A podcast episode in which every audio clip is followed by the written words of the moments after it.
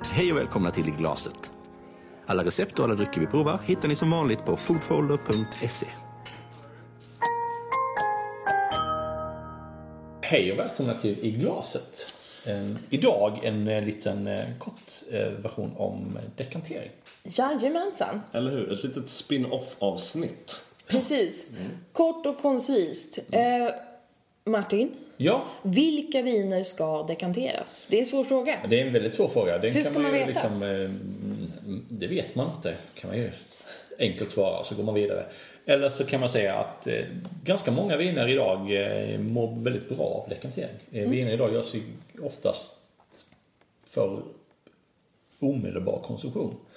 Och då eh, kan man vinna ganska mycket på att lufta dem innan de eh, serveras. Eller så kan det vara så att man dekanterar viner för att de är väldigt gamla. Och eh, om det är rödviner så har man fått en fällning av färgämnen som helt enkelt fäller ihop sig och inte är lösningsbara längre.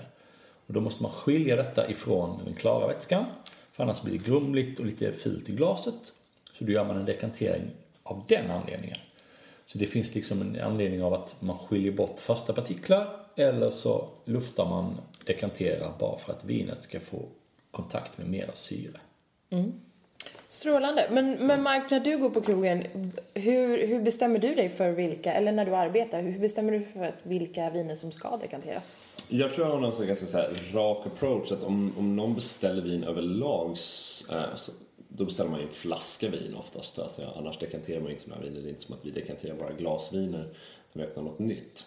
Uh, utan det jag serverar till mina gäster dekanterar jag nästan jämnt. Och det är också på någon form av basis att jag tycker att alla viner av kvalitet ska klara av att luftas och också klara av att utvecklas med att få luftas. Mm. Uh, annars tycker inte jag riktigt att vin håller kvalitetsstämpeln att få vara ett flaskvin på en restauranglista. Jag tycker det är lite kutym, jag tycker det är fint när man får in en karaff med sitt vin med sin flaska bredvid. Så jag tycker definitivt, och det finns en, en stor, ett stort hjälpmedel bland vi som kan, kan få en flaskbeställning på en specifik flaska, så öppnar man och så inser man så här: det här kanske inte var ett vin som riktigt var där idag. Det är stängt, det finns inte den aromatiken vi vill att de ska vara där, och luftar man det här vinet, ibland till och med aggressivt. Man kan ju göra det vi kallar för en polsk dekantering, när man vänder flaskan upp och ner i karaffen och bara låter den egentligen chocklufta ner i karaffen. Det är ofta kanske lite yngre viner där vi vet att det inte finns sediment eller fällning. Så kan man faktiskt lufta vinet till liv så att det faktiskt kommer fram och, och liksom, det är en smakupplevelse för gästen. Men menar du att det bara är röda viner som ska eh, dekanteras? Nej, jag tror jag dekanterar minst lika mycket vitt som jag mm. do, alltså dekanterar rött. Utan det har mer om att få in en form av snabb oxideringsprocess så att vinet faktiskt blommar ut och lyfter ut alla sina aromer. Och lite som Martin var inne på, mycket vin produceras för omedelbar konsumtion och görs ofta i ståltank och i det vi kallar för ibland reduktiva förhållanden. Alltså vin, själva processen av att göra vinet har ingen kontakt med syre. Mm. Och det leder ofta till att vin är väldigt stängt första gången du drar korken ur den flaskan, för det har aldrig levt i en syrerik miljö.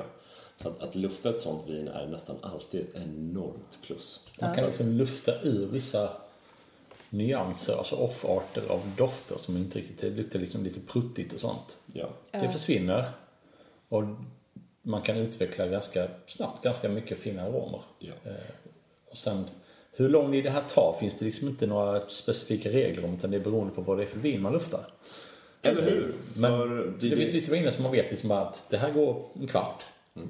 Men det kan ta två timmar, det kan ta tre timmar, det kan ta en natt. Liksom. Och framförallt är det lite det man egentligen också vill lyfta till gäst om vi pratar professionellt. Att säga, jag kommer vilja dekantera din flaska för du kanske tyckte att smakprovet var bra. Men nu kommer du få en resa på fyrtiofem minuter med det här vinet. Och det kommer hela tiden konsekvent att utvecklas till någonting mer, någonting annorlunda.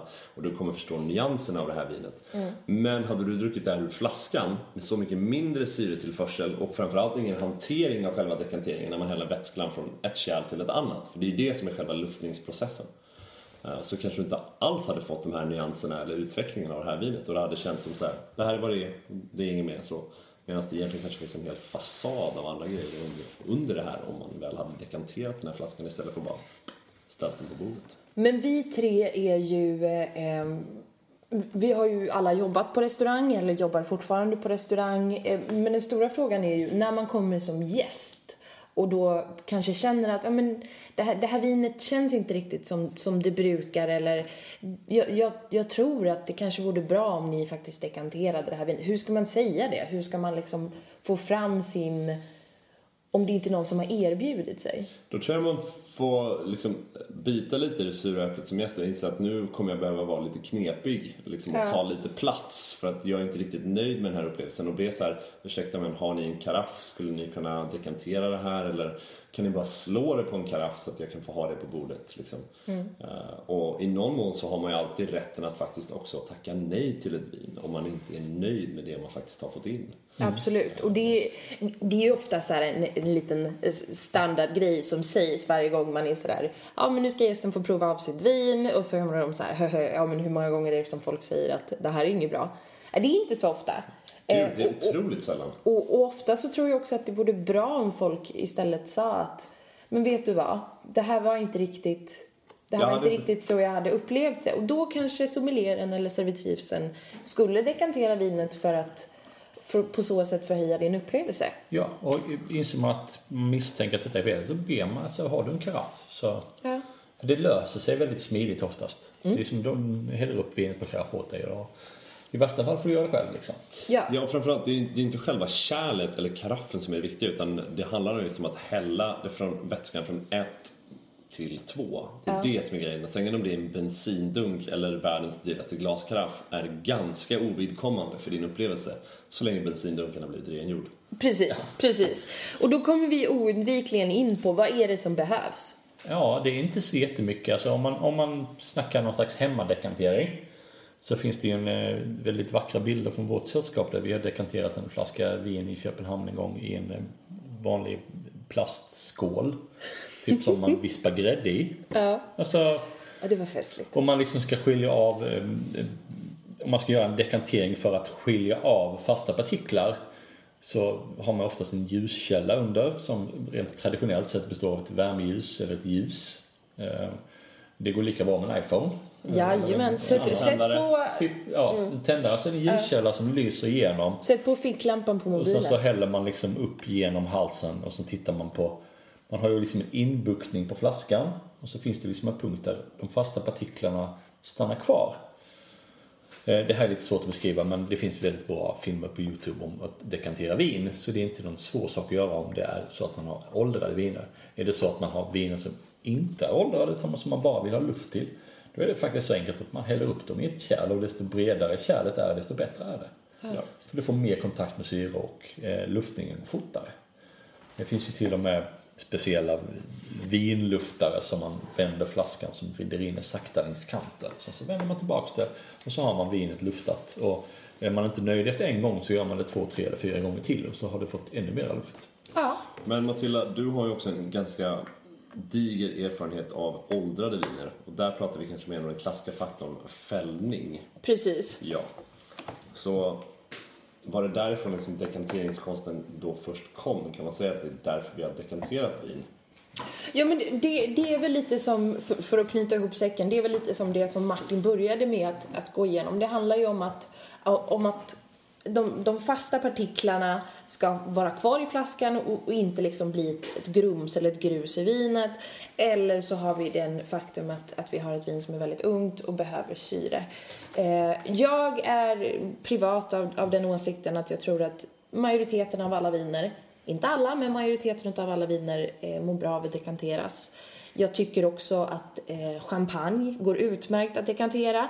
Eh, det man ska vara lite försiktig med, det är ju såklart att man, att man helt enkelt får ha... Eh, strålen måste vara lite, lite mjukare. Man måste vara lite försiktigare, men det går alldeles, alldeles utmärkt att dekantera. Så slutligen skulle jag vilja fråga, mm. finns det viner vi egentligen inte dekanterar rent professionellt? Eh, ja och nej.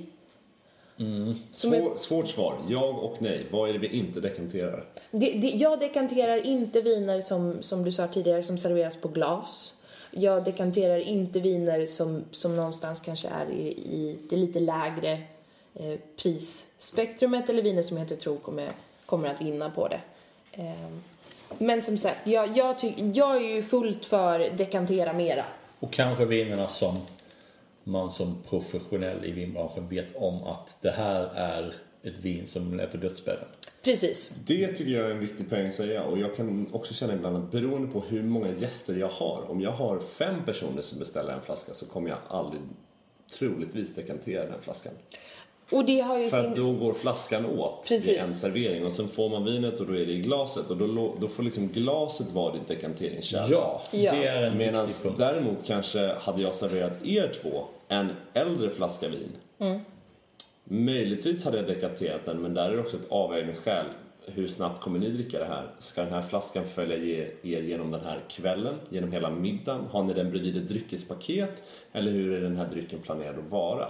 Precis. Och där blir kanske en svårare avvägningspoäng som en sommelier. Ska jag dekantera det här nu för att få ut maximalt under kommande fyrtio minuter? För vi har alla druckit viner som har dött platt efter trettio. Ja. Men där är vi kanske den liksom riktiga särskillan i dekantera eller dekantera inte. Det Men jag håller med dig, Matilda. Liksom. Mm. Det, det mesta behöver det här som våra lyssnare någon gång har upplevt. Att de har ett, ett vin eh, som de verkligen säger att ja, men det var ju mycket godare nu när de har liksom tio procent typ, kvar. tio procent kvar, alltså ett glas kvar i flaskan. Ja.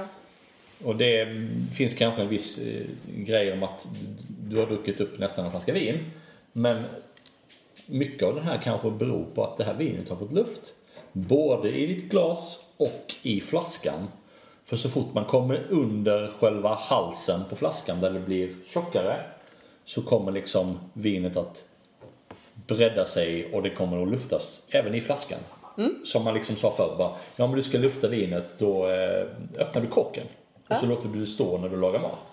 För det är ett, ett perfekt exempel på som egentligen skedde oss tidigare när vi provade en champagne.